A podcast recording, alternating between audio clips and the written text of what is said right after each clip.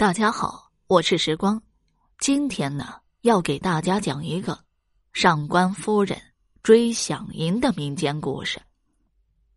元朝时，有一天中午，几个捕快正垂头丧气地坐在四川沱江边上，唉声叹气着。突然，蹄子嘚嘚嘚地响，一匹高头健马，一头膘壮毛驴远远地走来。捕快们一看，不由得叫出声来：“上官老爹，上官夫人啊！”叫声中充满着惊喜和敬仰。捕快中有个叫张桂元的，一看见远远而来的两人，刚才丧气的脸上才有了些生气。他高兴地对大家伙说：“上官老爹夫人来了，我们也许有救了。等会儿大家一起跪下求他们，若是他们不答应，千万别起来。”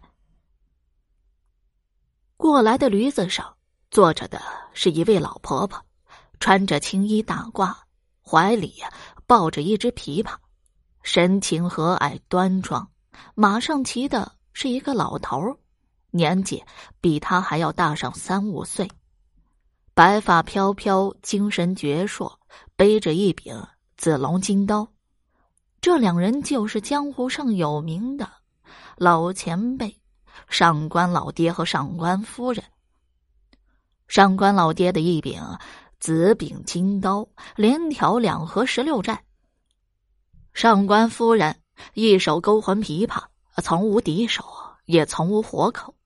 两人行走江湖，黑白两道的朋友大都尊敬他们，卖他们的情面。众捕快见他们来了，齐刷刷的跪了一地。上官夫人一见，叫道：“喂，你们干什么呢？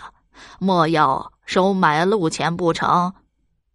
张贡元连忙说：“上官夫人言重了，小的们岂敢收老前辈的买路钱？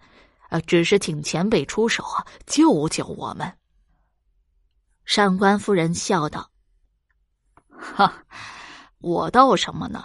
原来要饭呢！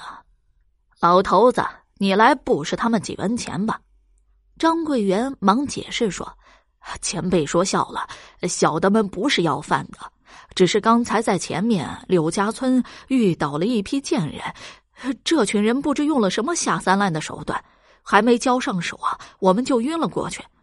醒来时所押的5万两响银不见了，这叫我们回去怎么交差呀？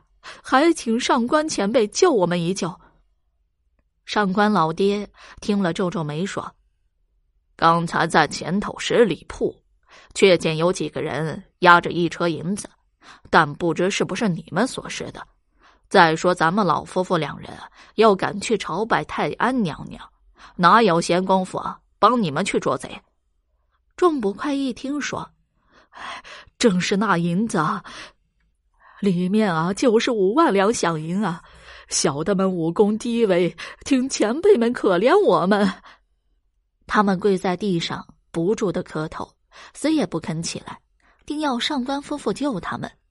最后上官夫人总算开口了：“哎呀，见你们也可怜，这样吧，老头子，你等我一阵儿，我只好去一趟了。”说着，与上官老爹换了坐骑，一搭马从来路上如飞而去。这马跑起来，犹如一阵风，一溜烟儿就没了影子。不到一顿饭的功夫，上官夫人也追上那批压着箱子的人。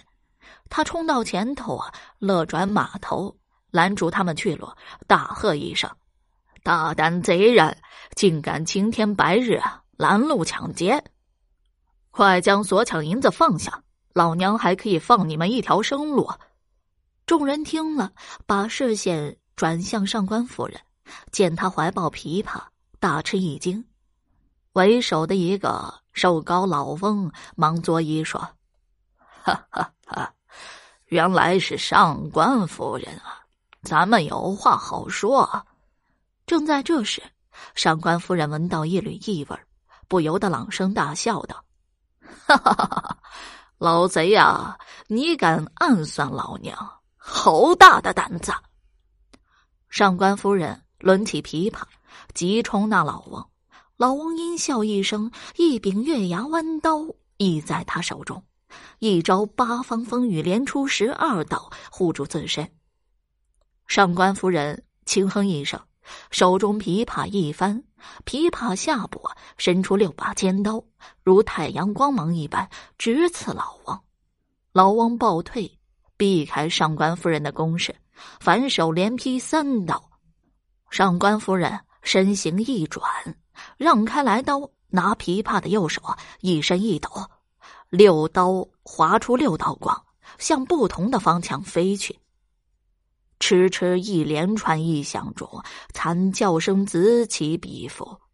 老翁见周围几个兄弟已倒在血泊中，他大吼了一声，一连向上官夫人攻出10来刀。上官夫人手中琵琶翻飞，变招之快，出手之狠，令人咂舌。老翁一反，被逼退丈余。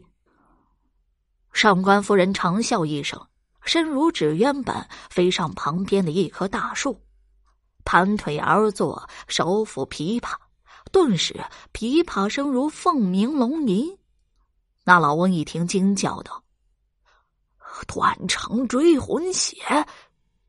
顿时身子摇晃不定，像喝醉了酒一般，手中的刀先哐当一声掉在地上，接着鲜血从嘴角不住地淌下来，砰的一声，终于扑倒在地。上官夫人纵身下树，翻身上马，朝着来路奔去。不到一盏茶的功夫，上官夫人回来了，对捕快们说：“银子在前面的树林里，自己去取吧。”众捕快谢过，一起奔去。果然银子都在，只是周围一地尸体，一地鲜血呢。好了，上官夫人追想银这个民间故事，我就讲到这儿了。如果你还对其他民间故事感兴趣的话，点个关注，来个赞，我接下来将会为你讲更多、更加精彩的民间故事。